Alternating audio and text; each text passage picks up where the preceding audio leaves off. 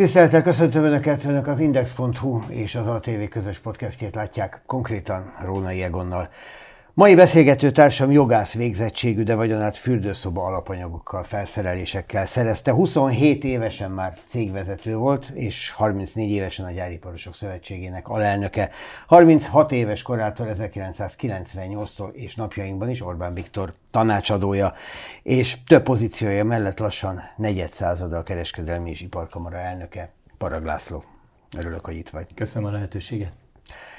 Azon gondolkoztam, most, hogy ezt így felolvastam, hogy annyi mindenki, vagy önszántából, vagy azért, mert mennie kellett, tűnt el Orbán Viktor köreiből az elmúlt évtizedekben. Tanácsadók, gazdasági szakemberek, befolyásosak és kevésbé befolyásosak. Önt mi tartja ott? Szerintem maga a kifejezés nem jó, hogy mi tart ott. Ma Orbán Viktor a Magyar Köztársaság miniszterelnöke. Következésképpen, hogyha az embernek van véleménye a gazdaságról, gazdaságpolitikáról, ennek a folyamatairól, akkor azt ennek a kormánynak kell a tudomására hozni, vagy velük kell megbeszélni. És ilyen értelemben ez egy szükségszerű együttműködés. Ez a tanácsadói státusz, ami hol hivatalos, hol kevésbé, ez meg volt akkor is, amikor Orbán Viktor ellenzékben volt 2002 és 2010 között? Én próbáltam azért a személyi részét elvonatkoztatni, tehát törekedtem arra, hogy hogy a kamara független maradjon. Egyébként a személyes jó viszony megvolt, és nyilván találkoztunk is nem egyszer, és beszéltünk a gazdaságról, de azt inkább, mint magánszemély tettem, mint sem kamaraelnök, bár nehéz a kettőt egymástól függetleníteni. Volt hát akkor az egy... ellenzék vezetőjével tárgyalt, az is legitim, annak is van értelme. Volt, volt egy olyan pillanat, amikor, amikor az akkori kormányjal megszűnt a kapcsolatunk. Egyébként a megyesi kormányjal volt egy együttműködésünk, személy szerint jó barátom is Megyesi Péter egyébként, még családilag is jó barátságban Ez akkor vagyunk. is így volt? Az első három hónapban nem. Amikor kormányra került, akkor ugye talán emlékeznek néhányan a hallgatók közül, volt egy száznapos program, amire ugye benne volt a választási ígéretekben, és utána három hónap múlva lett egy második száznapos program és ott azt mi már nem támogattuk, és akkor volt egy mosolyszünet közöttünk, de ez egy szakmai vita volt. Mi azt mondtuk, hogy ez a költségvetést olyan mértékben fogja rongálni, hogy annak következményei lesznek. Sajnos így is alakult. Ez aztán ez, ezután következett Gyurcsány Ferenc a, a kormányrúdnál. Vele volt egy, egy, vele is próbáltunk együttműködni egyébként, az elején működött is. 2006-ban volt egy nagyon kemény vitánk, amikor én a a Reform Szövetségnek, vagy Reform Klubnak az élén azt úgy fogalmaztam, hogy gyáva a kormány megtenni azokat a lépéseket, amelyek a gazdaságpolitikában szükségesek. De milyen Sándorral csináltunk annak idején Viziel Szilveszterrel egy ilyen reformszövetséget, ahol a gazdasági szereplőket, a tudományos szférát hoztuk össze, és próbáltuk a kormányt meggyőzni arról, hogy miket kellene tenni annak érdekében, hogy az ország ütésállóbb legyen, vagy válságállóbb legyen. Sajnos ez nem történt, úgyhogy a többi részét már mindenki ismeri, hogy mi történt 2010-ig. Most persze azon töprengek, hogy hogy lesz az ember egy miniszterelnökkel családilag összejáró barát. Ennek ez egy teljesen érdekes dolog, amikor ő említette, hogy a GYOSZ elnöke voltam. Ez úgy alakult, hogy Megyesi Péter a GYOSZ-nak az elnökségi tagja lett, a, amikor elvesztette a korábbi, a német Miklós kormány elvesztette a hatalmat, Megyesi Péter az üzleti világ felé fordult, bekerült. Ez még a rendszerváltás. Rendszerváltás után így van, és azóta ez a barátság megvan. Hmm. Tehát akkor voltak éppen kapura jött, hogy miniszterelnök lett belőle. Egy régi barát miniszterelnök lett. Hát így persze értem. Eh, ahhoz mi kell, hogy az embernek 20 éves korában már szárnyaljon a karrierje? Hát talán egy nehéz gyerekkor. Az volt? Hát nekem meghaltak a szüleim két éves koromban. És utána azért eléggé e, meghurcolt az élet, nem volt egyszerű a, az életem. De hát aztán ez végül is kitartást, erőt, alkalmazkodási készséget, tanulás iránti vágyat, vagy kíváncsiságot ad az embernek, úgyhogy majd, majd, hogy nem azt mondhatnám, hogy talán jól is jöttem ki ebből az élethelyzetből. Ebből a szörnyű helyzetből. Ez egy komoly hajtóerő lehetett, ez tart még? Most már másként. Tehát végül is azért a, tényleg én az egyetem után rögtön megcsináltam a cégemet. Ma is ugyanannál a cégnél vagyok alkalmazott, tehát a saját cégemnek vagyok az alkalmazottja a Paragertének vagyok az alkalmazottja. Most más néven fut, mert a sajtó egy csomószor kikezdett ezen keresztül, de én 89-ben emblematikus módon a Nagy Imre temetésről, a Hősök teréről mentem be az akkori tanácshoz, az önkormányzatot így hívták, és alapítottam meg a cégemet. A hivatalosan egyébként 89 márciusában hoztam létre, rögtön az egyetem után, és mai napig ennél a cégnél dolgozok, és nem is kívánok más cégnél elhelyezkedni. Ma mit mond a fiataloknak, ha megkérdezik, hogy hogy kell csinálni? Én azt gondolom, hogy a fiatalok elkövetnek egy, sok fiatal elkövet egy hibát, ezt látom a baráti kör, körben is, hogy jobban hisznek egy multinacionális cégnél való karrierben, mint sem abban, hogyha saját maguk vállalkoznak és maguk építenek föl egy, egy céget. Nem egy esetben olyanok esetében is, akiknek már megvan a cégük, ahol a szülők már megalakították, létrehozták, van egy trambulin, ahonnan tovább lehetne lépni, vagy lehetne ugrani, és elhagyják, és inkább elindulnak a nemzetközi karrierben. Én ezt gondolom, hogy ez nem feltétlenül helyes irány. Na térjünk vissza, akkor Orbán Viktor az egy mondat erejéig még azt mondta egyszer, hogy fél órán belül visszahívja, hogyha keresi. Ha most felhívná, fél órán belül itt, csak, itt ülünk, még fél óra múlva lehet, hogy visszahívná? Egész biztos vagyok benne. Tudnélik, arra azért mind a ketten ügyelünk, hogy csak akkor hívjuk a másikat, hogyha valami fontos dolog van. Tehát olyan csak azért... Na ez most lehetne fontos. ez kevés? Hát ez azért kevés. Tehát vele nincs olyan viszonyban, mint ezek szerint Megyesi Péterrel. Ez egy másfajta más, viszony. Más a viszonyunk. Hát azért mi is ismerjük egymást még a egyetemi évekből, de még a Bibó kollégiumból. Tehát régen volt. Az a csapat az összetart máig? Ismeri egymást, és megvan a kapcsolatrendszere, de, de formális találkozók nincsenek. A kapcsolatrendszer az, az mit ér ma? a politikában, meg a gazdaságban? Szerintem nincs olyan rendszer sehol a világon, ahol egy telefonkönyvnek ne lenne jelentősége. Tehát szerintem a telefonkönyvnek mindig van egy kapcsolati értéke. Kit hívna fel, hogyha ha, ne, ha valaki olyat hívna, aki nincs a telefonkönyvében? Ki az, aki, ki az akivel szívesen beszélgetne? Őszintén szóval nagyon, Itthon nagyon, sok, nagyon sokan vannak a telefonkönyvemben. Soros György? Ő nincs benne, de vele nem is beszélgetni szívesen. Nem lenne úgy, miről? Tessék? Nem lenne miről? Én nem hiszem, hogy meg tudnánk egymást győzni. Tehát én, de én, meg kellene? Mindenképp? Tehát úgy ülne oda, hogy, hogy na gyerünk, csináljunk valamit? Hát, ha, ha most erőltetetten nézem, akkor talán a, az életpályánkban akár még hasonló elemek is vannak, hiszen őt is gyerekként érte valami rettenetes frusztráció, és a, amennyire ezt látom kívülről, hangsúlyozom kívülről, mert nem ismerem őt. Találkoztunk egyszer-kétszer, de nem ismerem. Ö, amennyire látom, ez a frusztráció, ez a mai napig megvan, és ez egy, egy, egy Magyar ország elleni gyűlöletként jelenik meg. Ebben magyar hisz, Magyarország elleni gyűlölet én, én, én ezt nagyjából így látom, vagy így érzékelem. A gyűlöletet? Igen, szerintem ő a magyar, és, és nyilván megvan erre az oka. Hát ezért a Horti rendszer kiszolgáltatta a németek, őt és a családját kiszolgáltatta a németeknek, családját megölték. De nagyon sokáig támogatólag lépett fel a rendszerváltás után sok minden dologban Magyarországgal kapcsolatban. Igazából, mint hogyha elküldték volna innen, nem ő ment magától. Hát én azért arra is emlékszem, hogy ő nagyon sok mai politikusnak a tanulmányait támogatta és segítette, kétségtelen. Aztán így most visszafelé nézve, történelmi távlatból lassacskán, azért az látszik, hogy neki volt egy, egy mandátuma az amerikai kormánytól arra, hogy ezt a kelet-európai rezsimet gyengítse és segítse szétverni. Ezt jól megcsinálták. Annyiféle amerikai kormány volt, mindegyiktől kapott ilyen mandátumot? Hát, hogy négy évente jönnek mennek. Olyanokat kérdeztem, hogy nem tudok válaszolni. Hát de állít valamit, gondoltam, hogy alappal. Nem, én azt mondtam, hogy nekem ez a személyes érzésem, vagy ez a személyes meggyőződésem, de nem állítom. Jó, akkor nézzünk olyan dolgokat, amik sokkal konkrétabbak.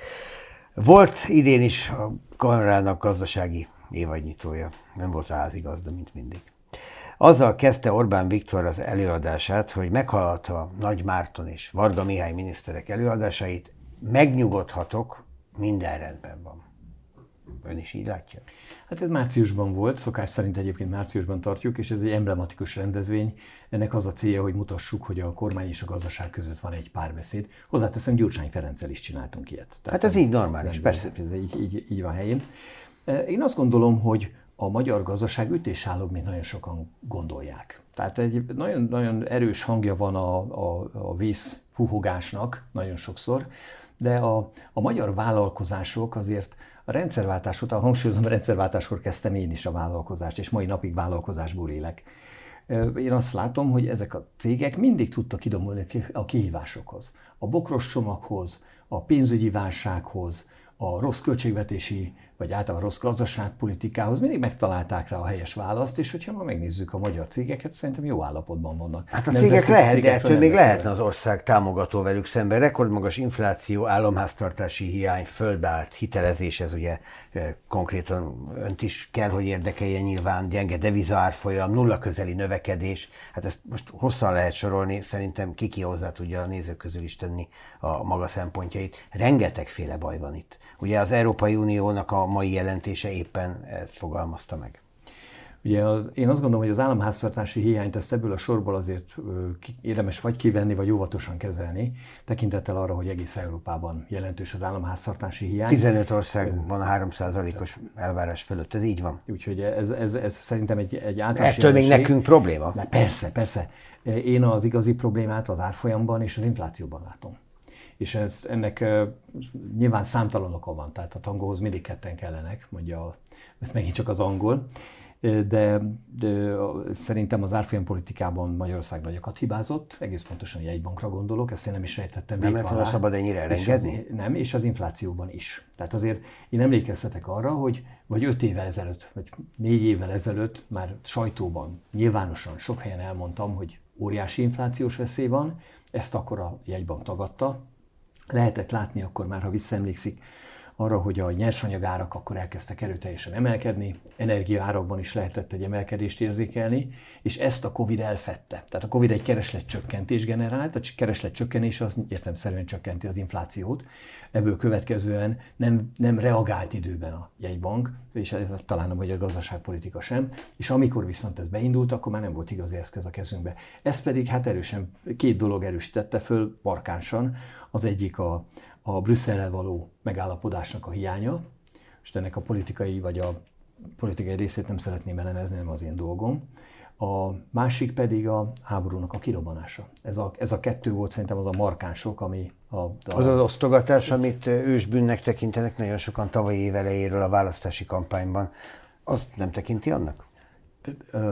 Hatásaiban vagy nagyságrendjében szerintem nem összehasonlítható. Tehát hát nyilván, hát inflációs nyilván nyomást lehet, nyilvánvalóan kifejtett. Persze, volt, volt egy inflációs nyomás, ugyanakkor a költségvetésnek jelentős bevételeket generált, elhalasztott fogyasztásokat teremtett meg a családok számára. Tehát egy, szerintem ez mindenképpen egy sok szempontból vizsgálandó kérdés. Én nem, de egyáltalán nem ítélném el egy oldalon. Előbb említettem az Unió friss gazdasági jelentését. A mostani helyett szociális alapú rezsitámogatást javasol a magyar kormánynak az államháztartási hiány és az infláció mérséklését és átláthatóságot. Ehhez mit fűz hozzá?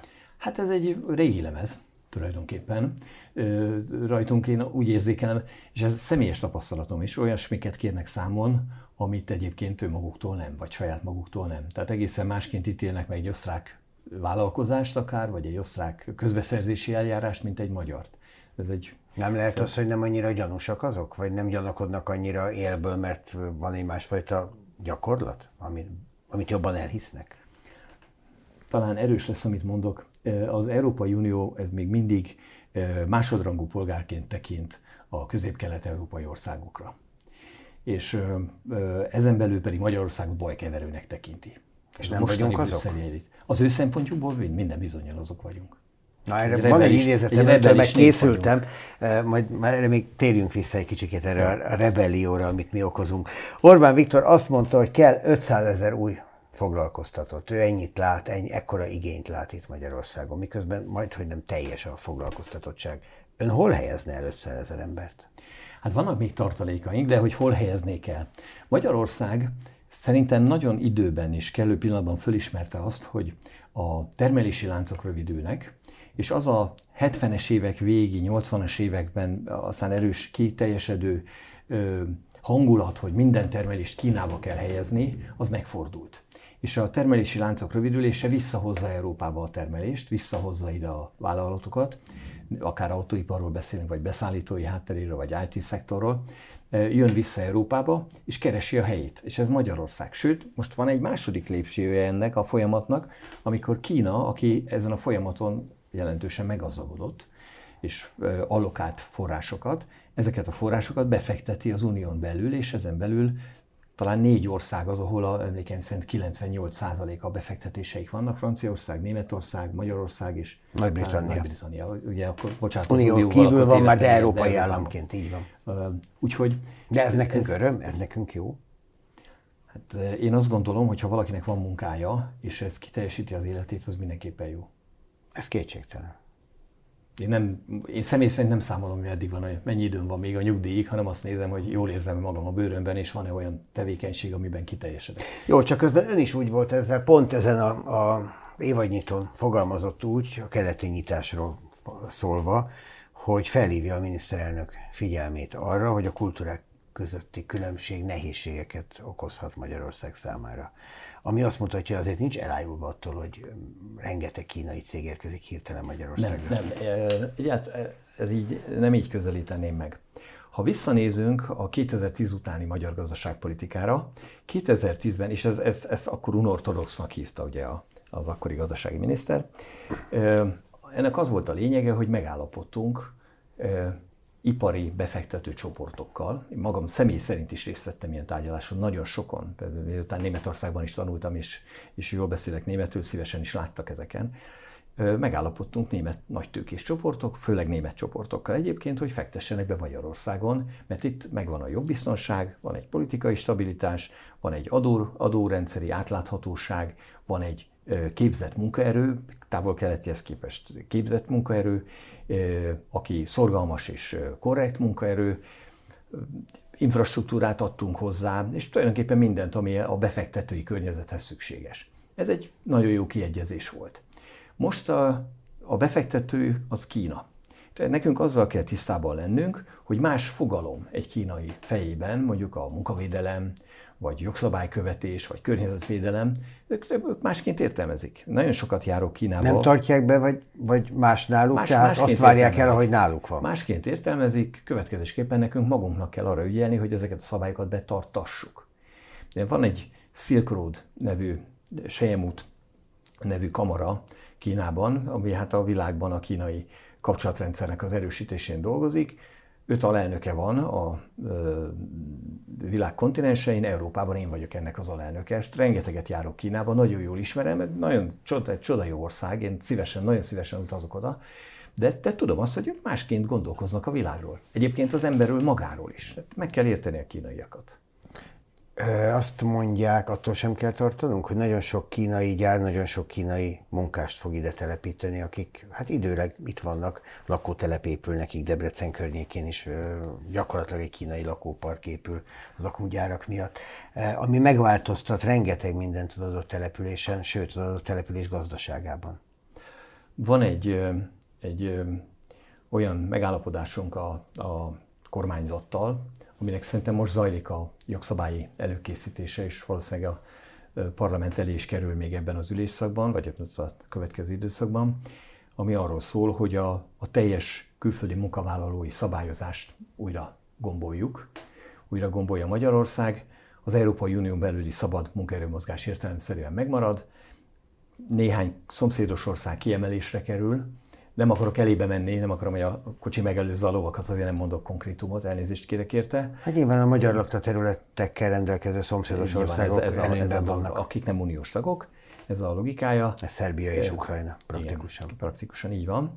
És a, a, a többi ország tekintetében pedig egy limitált időre szóló munkavállalási engedély. Ez a három év, amiről valamit már kiszivárogtatott Igen, igen, a van, én is találkoztam a sajtóban is vele. Igen, csak ugye az a település arculatilag alapvetően változik meg, ahol megjelenik több tízezer ázsiai munkás, mert hogy őket másképp kell kiszolgálni, mást várnak az üzletekben, másfajta ellátást várnak a várostól, mint ami az, az ott lakó debreceniek, hogy maradjunk egy ilyen példánál, hozzászoktak.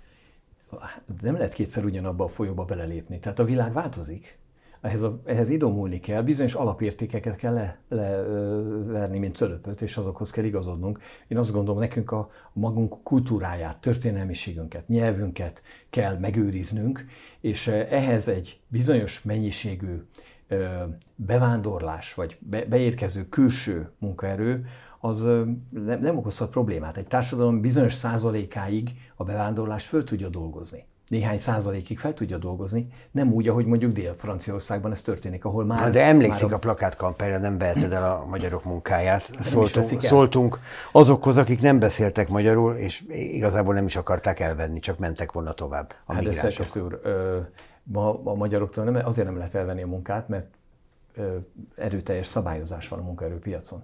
És szerintem ehhez ahogy a világ változik, úgy kell hozzárendelni a szabályozást, változtatni kell a szabályozást. Tehát, hogyha nekünk van lehetőségünk arra, hogy az új technológiák, amelyek megjelennek a világban, azok Magyarországon kerüljenek először hasznosításra, itt forduljanak termőre, itt, itt épüljenek üzemek.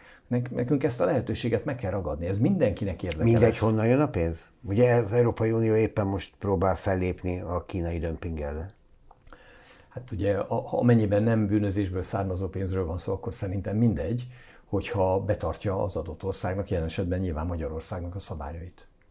Volt egy kellően romantikus költői pillanata, azt hiszem, mert így fogalmazott, hogy a nemzetközi piacokon már azt jövendőlik, hogy Magyarország lesz a béke szigete a nyugati technológia és a keleti tőke tengerén. Ezt az árapá jelenséget ezt nem akarom értelmezni, de, de mit jelent, amit mondott?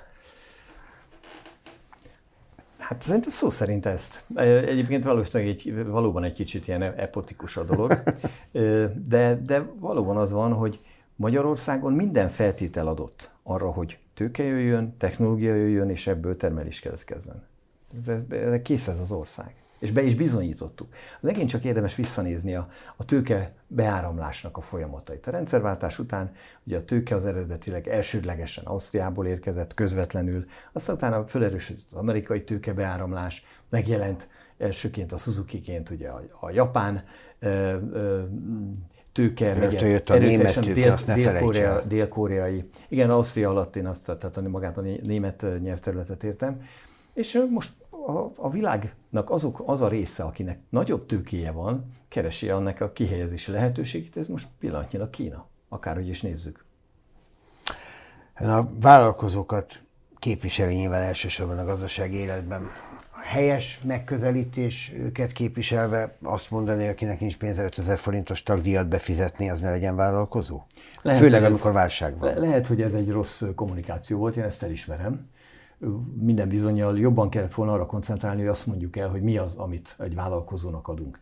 De bárhova megyünk a világban, azt tapasztalom, és mindenki tapasztalhatja, hogy a gazdaság szervezésnek óriási jelentősége van egy ország életszínvonal szempontjából. Minél szervezettebb egy gazdaság, a, a tudás oldalon, tehát a, a szakmatanulás, a, az iparhoz, való, szük, iparhoz szükséges tudásnak az átadásában, nyelvtudásban, kultúrában, annál magasabb szinten él, magasabb színvonalon él. Hogyha elmegy Ausztriába, ott egy kötelező kamarai tagság van, nagyon-nagyon erőteljes kamarai befolyással. Ugyanaz igaz Németországra, Franciaországra, és hát ez ügyben ön sem panaszkodhat. Kötelező a kamarai tagság. Azt mondja, hogy megvan a befolyása. Tehát... Formál jogilag nem kötelező a tagság, ez egy regisztráció ez egy, egy regisztrációs aktus, aminek egyébként meg ott van jelentősége, hogy látjuk a gazdasági élet szereplőit. Ha az én vállalkozásom nem akar tag lenni, nem lesz tag?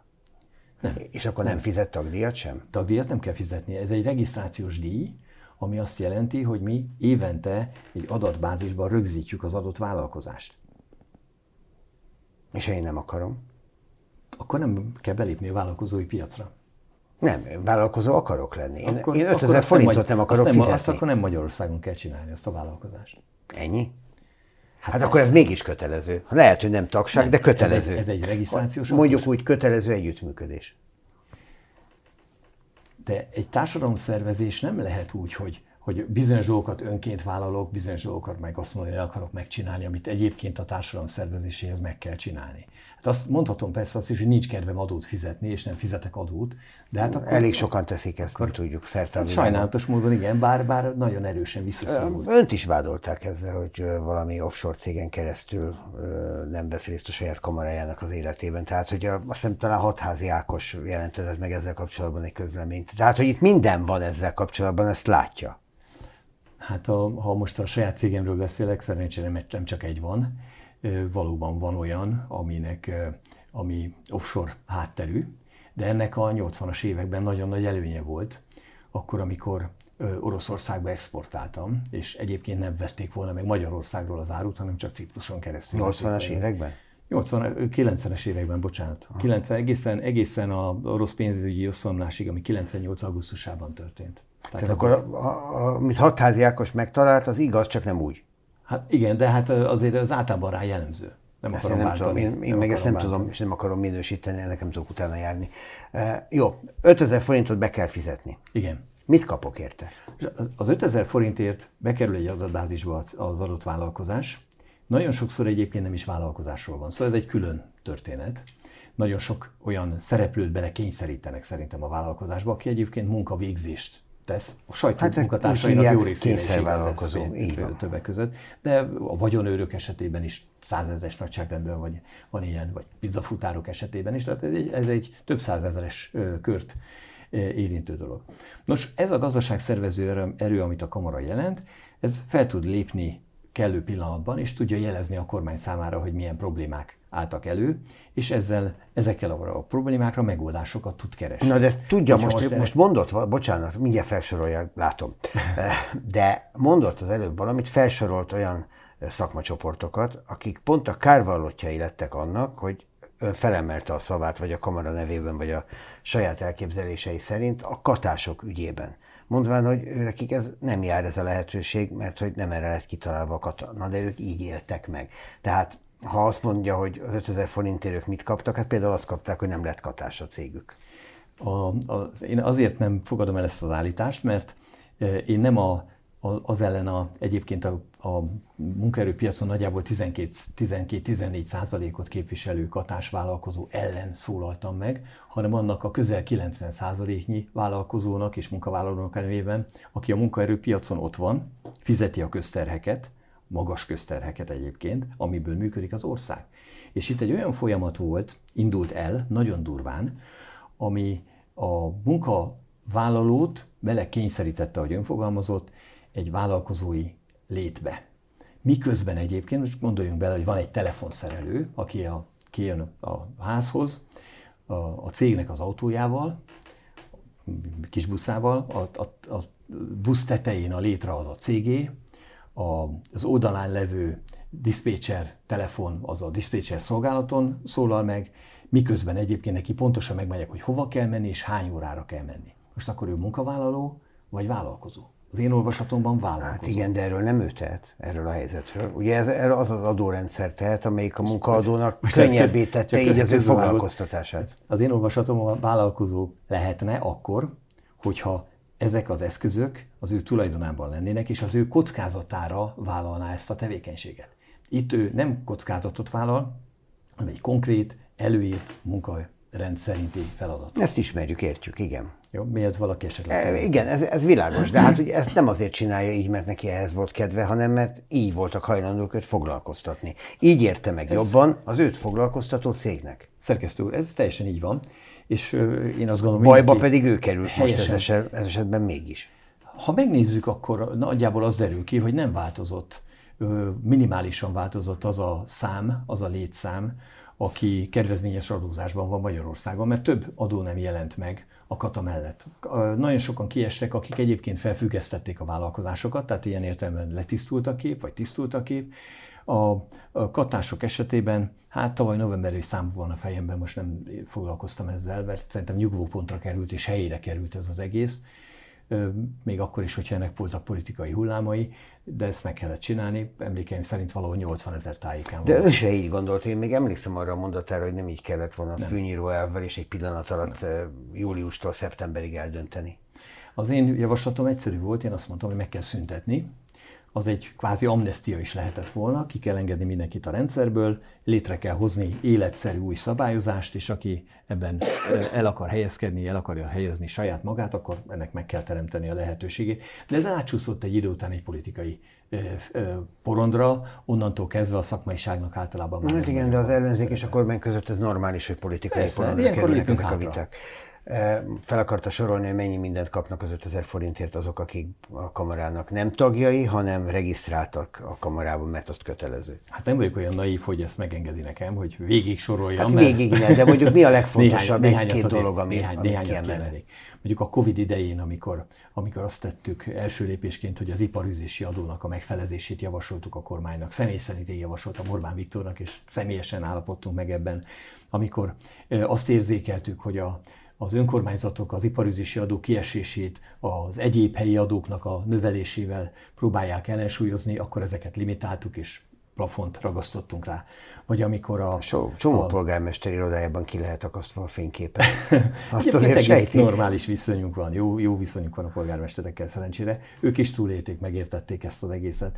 De uh, ugyanide tartozik mondjuk a, az energiaválság idején, amikor kisegítettük azokat a vállalkozásokat, akik bajba kerültek. Olyan programot javasoltunk, ahol a 3 eredetileg még egyébként 2 az árbevételen 2 ot meghaladó költségágon a energia, amennyiben jelen van, ott javasoltunk egy támogatást, ezt 3%-nál tette meg a kormány, több tízezer vállalkozás érintett. A kamatplafon, hogyha már a fényképekről beszélünk, hogy hol akasztják ki, hát a bankárok sem biztos, hogy örültek annak, hogy kamatplafont javasoltunk, amikor én azt mondtam, hogy 5 és 10 százalék közötti kamatplafont kellene bevezetni a vállalkozások kamatai esetében, vagy hitelei kamatai esetében, és 7,7 százalék lett ez a végén, tehát pont a metszet, a középen. Ilyenkor is Orbán Viktorral kell tárgyalni, vagy ez mondjuk Varga Mihály területe? Ez kihez tartozik? E, ez mondjuk, ez, ez megint csak a miniszterelnökkel történt, de nyilván tárgyalunk. Ez hogy megy? Felhívja a telefonon, hogy Viktor, van egy ötlet.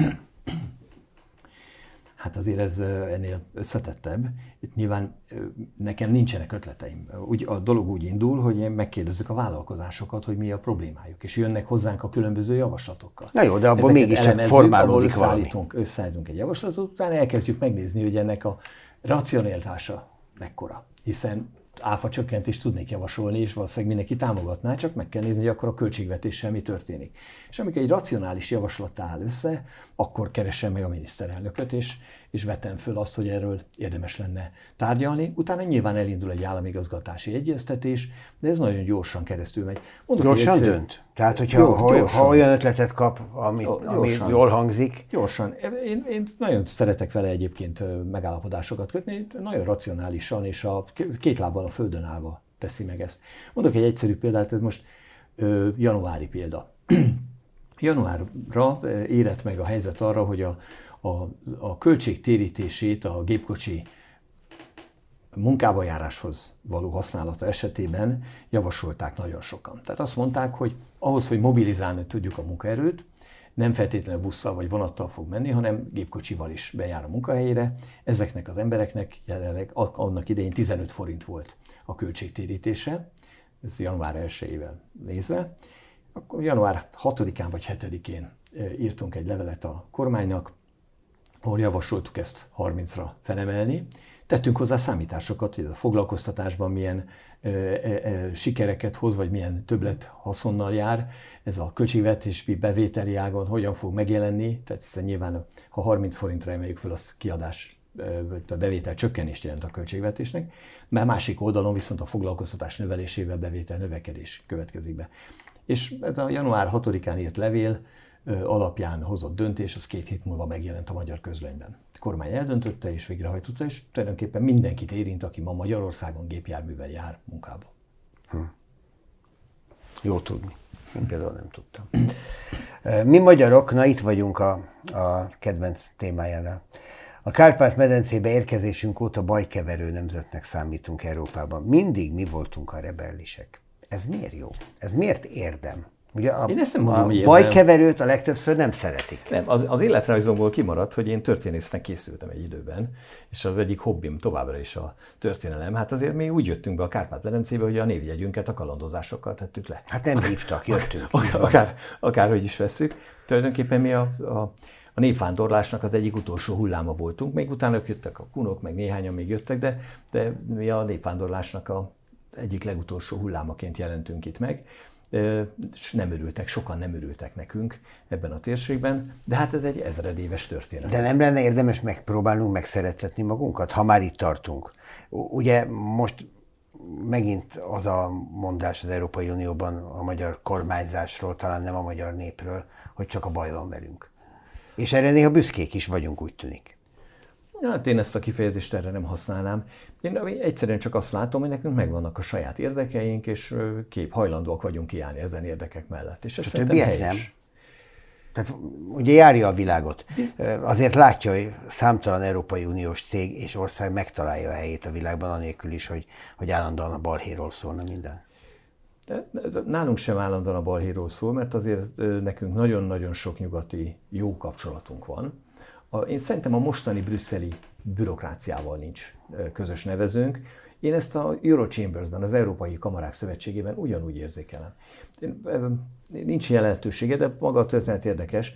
2000 előtt, 98-ban talán, tehát akkor még, még nem voltunk Európai Uniós tag, én elindultam az Európai Kamarák Szövetsége elnöki pozíciójáért. És a német kamara elnökével nagyon jó viszonyban voltunk, emberi értelemben is. Nagyon jól el tudtunk beszélgetni a világ dolgairól, és akkor ő azt mondta, hogy figyelj, itt magyar elnöke a Eurochambersnek nem lesz mindaddig, amíg Amerikában nem lesz egy női, néger nő elnök. Néger férfi már volt, úgyhogy, vagy hát színesbőrű volt már. Meg kellett értenem, hogy ez tényleg így van. Európának azért a, a meghatározó ereje az Németország, Franciaország, Anglia kiesett, aki egyébként szövetségünk volt. De most ezzel azt mondja, hogy kicsik vagyunk hozzá. Igen, igen. De, de ha de, kicsik de, vagyunk, akkor ahhoz nem vagyunk kicsik, hogy mi akarjuk megmondani Európának, hogy merre van előre? Ezt inkább úgy, úgy mondanám, hogy szerintem a mostani kormányzati magatartás az Magyarországot a valós méretéhez képest nagyobb országként jeleníti meg a, a világ térképen, és én erre büszke vagyok. Tehát mink, mink, és ennek egy, van gazdasági haszna is? Szerintem igen, hát nézzük meg a befektetéseket. Hát itt a, most beszélgettünk hosszan a kínai befektetésekről, de mondhatnám ezt az összes keleti befektetésre, hiszen Koreától kezdve Japánig mi egy kedvelt befektetési célpont vagyunk, hogy most ha, ha világról beszélünk. Jó, csak Szerintem közben igen. meg az Európai Unióban az utolsó között kullogunk a gazdasági eredményeket tekintve. Tehát jön a pénz, de mintha menne is. Tehát olyan, mintha átfolyna az országon a nagy része, és alig maradna itt valami belőle. Én a, a, messzire megyünk ezzel, de szerintem a csatlakozási folyamatban nagyon-nagyon sok hibát követtünk el. Tehát azért mi megnyitottuk a munkaerőpiacunkat, emlékezzen vissza, 7 éves derogációval, tehát bizonyos szakmákban nem lehetett a magyar munkavállaló, megnyitottuk a piacot úgy, hogy tőkebefektető jöhetett, kereskedelemben érzékeljük most ennek nagyon erőteljesen a nyomását, hogy milyen profit megy ki a cégen belüli számlázáson keresztül. Nem látjuk a cégen belüli számlázásokat, hogy Németországban szerez be, hol csapódik le a profit Magyarországon vagy amott. És azt látjuk, hogy amikor pedig megjelennek a, a más európai országoknak, Európai Uniós országoknak a saját érdekeik, az szemérmetlenül érvényesítik. Nézzük most az osztrák-magyar viszonyban, hogy ami, ami, amikor valami nem tetszik nekik, úgy lezárják a határt, mint a sic, és abban a pillanatban elfelejtjük a, a munkaerő szabad áramlásának a kérdését. Jó, nem mondták, hogy nem mehet át a magyar, azt mondták, hogy ellenőrizni fogják, hogy nem a szabadon engedett 808 illegális migránsokat Igen, szállító, a... börtönbüntetésre ítélt ember megy át a határon. Igen, de a, azért az nem azért, ugyanaz. Ha jól emlékszem, a, a Schengeni megállapodásnak tagjai vagyunk. Ez és a Schengen az lebontotta a határokat. Hát most a szlovákok is bevezettek egy határellenőrzést, még hogyha elég lazát is a belpolitikai okok miatt. Jog... Tehát, hogy ezek vannak időnként. Ennek van, van Emlékezve vissza a német-osztrák határon is volt határellenőrzés a migrációs hullám idején. Igen, igen, ezt megtehetik az országok, rövid távon megtehetik, így van. Meg gondolom ez sem marad örökké. Egy éve, a kamara évnyitóján, nekem ez a, a beszélparipám úgy látszik, azt mondta, hogy az ástopokat minél hamarabb ki kell vezetni, azóta eltelt egy év, és még mindig itt van. Nem telt el egy év, ez, ezt most hát mondtam. Ez, de ezt elmondta tavaly is. Én, nem, én az ástopokra ez év januárjában szólaltam meg határozottan, és kifejezetten azzal a szándékkal, hogy ne csúszson be a politika szinterére. Közgazdaságilag szerintem nem indokolt a az ástopoknak a föntartása, ezt az álláspontomat továbbra is fenntartom. Ön azt mondta, hogy ez növeli az inflációt. Növeli az inflációt, a kivezetése is növelni fogja az inflációt, beavatkozik a gazdasági folyamatokba, de ez egy politikai döntés. És innentől kezdve megint csak nem a mi feladatunk ezzel foglalkozni. Itt arról van szó, hogy azt mondja a politika, hogy vannak olyan társadalmi csoportok, amelyeknek a védelme érdekében egy ilyen intézkedést szükséges. De az felmenti a rossz politikát, politika alól, és annak a kritikája alól a gazdasági vezetőket, hogy ez egy politikai termék? Fel nem menti, de nekem az elsődleges feladatom a kamara tárgyaló képességének a megőrzése. Bármi áron? Bármi, nem bármi áron, Gyurcsány Ferenccel nem álltunk szóba azóta se. De ami vitára utal. Jó, de azóta ő nem is miniszterelnök. Igen, egyébként csak a poén miatt a, a, vita, nem úgy ért, a vita úgy ért véget közöttünk, hogy ő azt mondta a kamara vezetésének, ott ültek vagy 40-en, hogy akkor jöjjünk vissza, hogyha ha nem Parragnak hívják a kamara elnökét, és én akkor azt mondtam, hogy akkor jövünk vissza, hogyha nem Gyurcsánynak hívják a miniszterelnököt. Vannak ilyen hát önnek jobban is, bejött. vannak ilyen anekdoták is az életben. De, de ezen túl én azt gondolom, hogy minden, minden kormányjal meg kell próbálni együttműködni. Bajnai kormányjal. A kritikát rosszul viseli ez a kormány, hogyha az nagyon éles hangú? Nem. Én azt gondolom, és ezt, ezt személyes tapasztalatból mondhatom, hogy nyugodtan lehet kritizálni, csak a felületét kell megtalálni. Tehát azért egy, egy Más egy nyilvános rendezvény, és más a fehér és, és más a fehér asztal. De ez szerintem a világon mindenütt így van, tehát ez, ez szerintem az emberi tulajdonságoknak az egyik kulcs kérdése. Persze, ez nyilvánvalóan így van.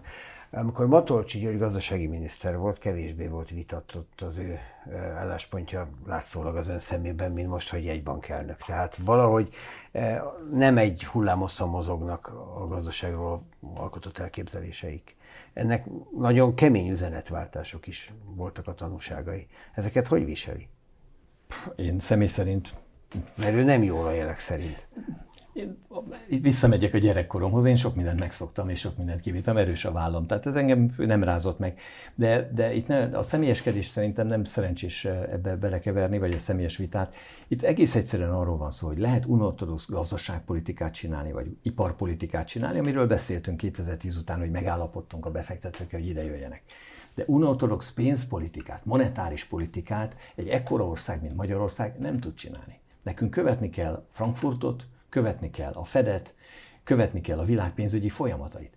Egy BMW gyárat nem fognak tudni elvinni egyik pillanatra a másikra, a munkavállalóival, a beszállítóival, a kapcsolatrendszerével, egyáltalán magával az infrastruktúrával. De egy államkötvényt, vagy egy pénzügyi befektetést egy enter gombbal el lehet vinni egyik pillanatról a másikra. Tehát ezért mi nem szakadhatunk el a világ pénzügyi folyamataitól. És ebben szerintem a jegybank nagyon komoly hibákat követett el, nagyon rosszkor lépett több esetben, és ezzel szerintem komoly károkat okozott. Na erre viszont azt válaszolja a jegybank, hogy ön szakmailag abszurd állításokat tesz a jövőben körültekintőben a tényeket jobban megismerve fogalmazzon. És akkor erre most mit mondjak? A felesége Parag Bianca nem akarta meghosszabbítani az MNB-ben a monetáris tanácsban elfoglalt helyét, az ő pozícióját az önök vitája, vagy a nem, látszólagos nem, nem, vitája nem, nem, nem, egyáltalán mennyire befolyásolta? Nem, nem, nem, semmi, semmilyen összefüggés ilyen értelemben nincs. A feleségem egyke, egyedüli gyerek, és a szülei egy tehetséges család, fölépítettek egy jól működő céget, az apósom 70 éves lassacskán, és tovább kell adni a cégét. Itt azt kellett eldönteni, monetáris tanácsi tagként egyébként tudományos tevékenységen kívül más nem végezhet a, a monetáris tanács tagja. Azt kellett eldönteni a, a feleségemnek, és ez az ő döntése volt, nem az enyém, hogy ezen a pályán megy tovább, vagy pedig a családi vállalkozás. Tehát az nem volt, hogy szólj már a férjednek, hogy hagyja ezt abba? Nem, nem, egyáltalán nem. Nem, semmilyen ilyen nem volt. És marasztalták a feleségét, annak ellenére, hogyan, hogy áll a jegybank hát ezt tőle, kell, ezt tőle én nyilván tudom, de ezt nem szeretném helyette elmondani, úgyhogy ez az ő dolga. Hát jó. Voltak még érdekes mondásai, amiket nem bírok nem megemlíteni. A tanároknak ott a szabad nyár, délután négykor hazamehetnek. Sokféle motiváció létezik minden szakmánál, ez más és más. Ezt ugye a tanárok bérigényére és az oktatással kapcsolatos tiltakozásokra mondta. Jó mondat? Engem meglep, hogy ez, ez, ez értetlenségbe ütközött. Én amikor fiatal voltam, én tanár szerettem volna lenni. És nekem a motiváció az az volt, hogy tudást átadni gyerekeknek. Ez, ez, ez, engem Szerintem ez motiv, aki ez most motivál. tanár, hát más nem is tarthatja ott. Hát vagy az, hogy, hogy megszokta ezt a fajta munkát, és, és nem akar váltani. Ez is, de ez mindenkinek a maga élethelyzetétől függ, tehát ebben szerintem kívülről beleszólni nem lehet. Én azt, én azt állítom, hogy pusztán a munkabér az nem e, fejezi ki egy adott munkához való viszonyát egy embernek. Akkor se, ha nem él meg belőle? most a megélhetésnek is azért sokféle szintje van. Nem tudom. Nem, a személyes élethelyzetem Hát itt ilyen 300 ezer forintokról beszélünk. Nem, nem tudom, hát azért az sejtő, hogy abból hogy lehet élni igen, ma Magyarországon. hogy nagyon nehezen. Ezt, ezt nem, nem kívánom vitatni. Ahogy mondjuk valószínűleg más országban is vannak ilyen társadalmi csoportok, de, de én az, az állításom változatlanul az, hogy önmagában pusztán az, hogy mennyit fizetünk, nem lehet válasz arra, hogy mi a motivációja egy munkának az Próbáljuk meg fordítva, fizessünk sokat, és aztán nézzük meg, hogy ki hogy dolgozik. Ez egy érdekes kísérlet lenne az oktatásban, nem? Hát ebben az esetben valószínűleg csökkenteni kellene a pedagógus létszámot, és át kellene szervezni az egész pedagógus a képzésnek, az oktatásnak a világát. Lehet, ezt hogy ezt meg kellene próbálni. Ezt a szakképzésben megpróbáltuk, szerintem eredményesen. A szakképzésben minden törekvés ellenére nem sikerült ezt az egész sztrájk dolgot bevinni. Szakképzésben magasabb béreket fizetünk, és próbálunk versenytársai lenni a szabad piacon való elhelyezkedésnek. Ugye egy, egy szakmunkás oktató, szak, szakmát oktató esetében olyan emberről beszélünk, aki a szabad piacon is, tehát a, a valós életben is el tud helyezkedni ugyanazzal a tudással, amivel az iskolában a képzés. De látja, akkor mégiscsak érti. Tehát akkor mégiscsak nem azon vitatkozunk hogy meg kellene fizetni a pedagógust, mert hogyha a szakképzésben meg kell fizetni, mert másképp nem maradott. Ugyanígy van ez mondjuk egy angol tanárral az általános iskolában, hát egy angol tanár meg tud élni a piacon. Igen. Nem kell az általános iskolában tanítania. Nem beszélve mondjuk egy biológia-kémia szakosról várják összetett kézzel De most ebben mi a gyógyszergyárak. Az, hogy nem, nem az lenne a megoldás, amit mondjuk a szakképzésben mondott, hogy jobban kéne fizetni. Hát a szakképzés esetében azért tud szerintem jobban fizetni a kormány, mert ott egy olyan tudásról van szó, amire egy hirtelen igény jelent meg a piacon. Ugye abban is volt nagy vitánk, nem, nem, nem kevés szereplőjével a politikai életnek, hogy mi azt mondtuk, hogy szakmát kell tanulni, szakmát adjunk a gyerek kezébe. Emlékszik arra, hogy a gimnáziumok kapcsán is volt egy-két megszólalásom. Mára elértük azt, hogy a szakgimnáziumokban, tehát a szakmát tanuló oktató gimnáziumokban többen jelentkeznek és többen tanulnak, mint az általános műveltségre oktató gimnáziumokban. És ez jó? Ez hosszú távon Miután az Németország, Németországban Tessék, történész akart lenni. Miután Németországban Teljesen értéktelen tudás ebből a szempontból, mert, mert hogy az a, mit kezd a gazdaság. De hát ez nem így van. Hát a, a művelt, értelmes, okos emberfő az a legértékesebb egy gazdaság számára. De hogyha történésznek tanultam, ha történészként végeztem volna, és történészként helyezkedtem volna el, akkor ez sajnos ennek a, ennek a, a része lenne. És ez baj lenne? Hát ön mondta, hogy nem lehet megélni 300 ezer forintból. Meg lehet? Nem szeretném kipróbálni. Na látja, hát ez a kulcs. Ez a kulcs, hogy ezt nem akarja kipróbálni, ők meg kénytelenek. Tehát, hogy, hogy azt gondolom, hogy, hogy talán több megértést vártak, nem érti, hogy miért, miért volt ez, ez a mondat ennyire problémás, mert valószínűleg több megértést vártak a, a, a benne szereplők. A tűzoltók is, hát ugye azt is mondta, hogy a tűzoltót a társadalmi megbecsültség meg az adrenalin löket motiválja. Hát de neki is Ezt fizetést is kell, neki is fizetést is kell adni. Ez, ez, ez, ebben nyilván nem, nem, fogunk vitat, nem fogok vitatkozni, csak azt mondom, hogy a fizetés mellett ott van még más motiváció is és ez szerintem minden esetben ott van. Én ezt az állításomat továbbra is tartom. Ha néha karcosan fogalmazok, az, az egész egyszerűen abból fakad, hogy üzletemberként az embernek vannak bizonyos fogalmai arról, hogy mit jelent a költség, mit jelent a, a profit, mit jelent valamit megtermelni. Nyilván, ha most arról lenne, azt kéne megválaszolni, hogy költsünk-e többet pedagógus bérre. Azt mondanám, hogy igen. Csak a második kérdés az, hogy miből. És ott már, ott már az üzletember jön elő, aki azt mondja, hogy na nézzük meg, hogy miből. Egyébként sokkal szívesebben javasolnám azt, hogy költsünk pedagógus bérre, és ne fegyverkezésre, helikopterekre vagy tankokra, de a racionalitás meg azt mutatja, hogy arra is kell költenünk. Amikor a költségvetésben másfél százalékon volt a honvédelmi költség, és most fölmegy két és fél százalékra, vagy két százalék fölé, akkor azt is látni kell, hogy ez bizony olyan forrásokat von el más területekről, ahol sokkal jobban föl lehetne használni. Hát tehát ebben az egészben az a cudar, hogy amikor egy másfél százalék volt a honvédelmi költségvetés, a pedagógus bérekre akkor sem jutott több. A kamera beruházást ösztönző programjai, azok mennyire függnek attól, hogy a kormány meg tud állapodni az Európai Unióval a források tekintetében? Részben nagyon, részben pedig szerintem függetlenek. Tehát abban az esetben, hogyha a, a, a magyar költségvetésből tudjuk ezeket megcsinálni, akkor független Brüsszeltől.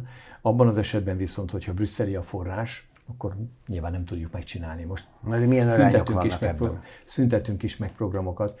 Hát ez a prioritás kérdése. Tehát a, a külön, nagyon sok programunk van, de az egyes programoknak a büdzséje és az arra fordított pénz az különböző. A legnagyobb programunk az a Széchenyi kártya. Az, amit mindenki ismer, és szerintem nagyon-nagyon sokan találkoznak vele, hát ott hihetetlen számokat produkálunk, és nagyon gyors a Széchenyi kártya reakció ideje, ez ebben a fontos.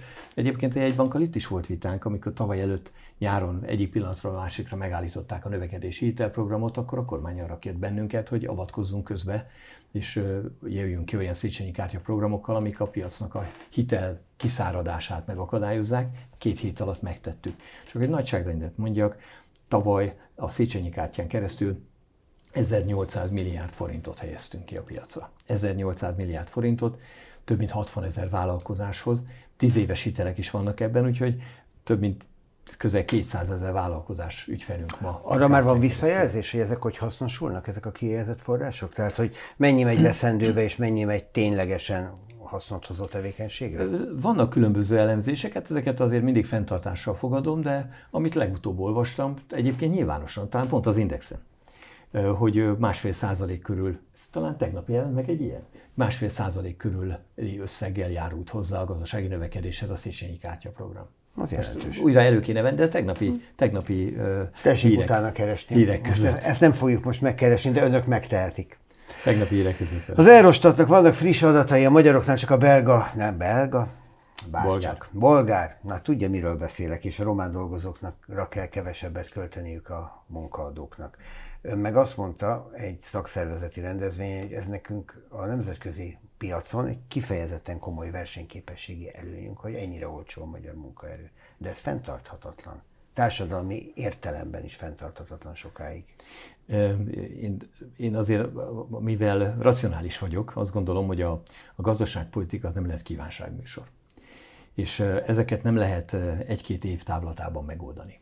Azért beszéltünk az ezer évről, amióta itt vagyunk a Kárpát-medencében, mi azóta próbálunk Európához fölzárkózni. Volt időszak a magyar gazdaságtörténetben, amikor nagyon-nagyon közel voltunk Európához, de azért történelmileg ez a kelet, dél-kelet-európai része Európának, ez mindig elmaradottabb volt, mint az északi része. Rossz helyre jöttünk.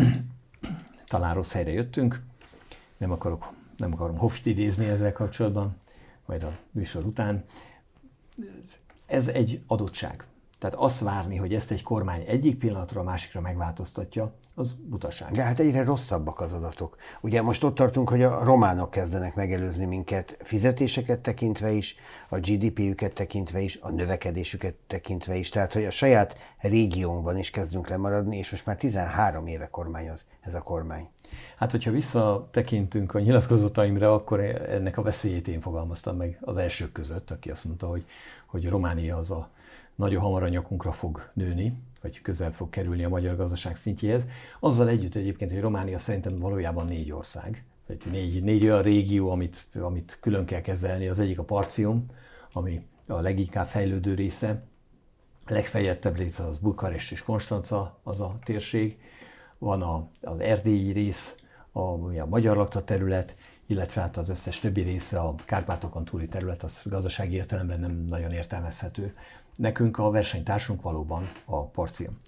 Mint ahogy én emlékszem arra, amikor a, az Esztergomi Dunahídnak az újjáépítésén ö, dolgoztunk, még az első Orbán kormány idején 98-2002 között, akkor az egyik titkos szándékunk, vagy nem is titkos, vagy nem is titkolt szándékunk az volt, hogy majd az olcsó szlovák munkaerőt hozzuk be a Suzuki gyárba, és azon keresztül tudunk munkaerőt hozni.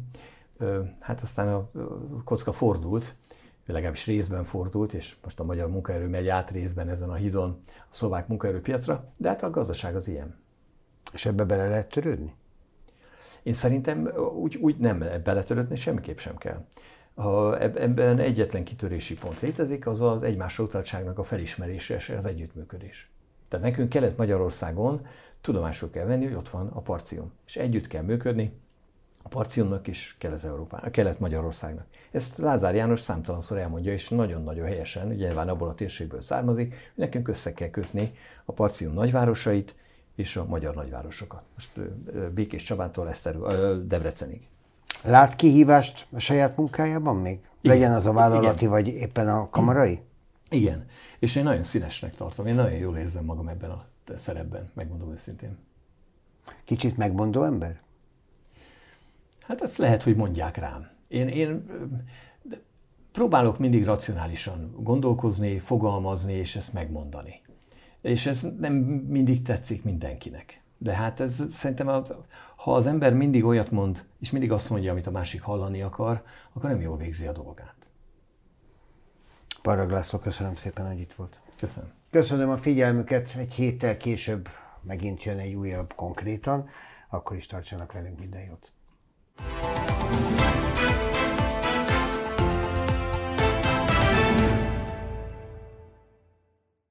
A műsor a Béton partnere.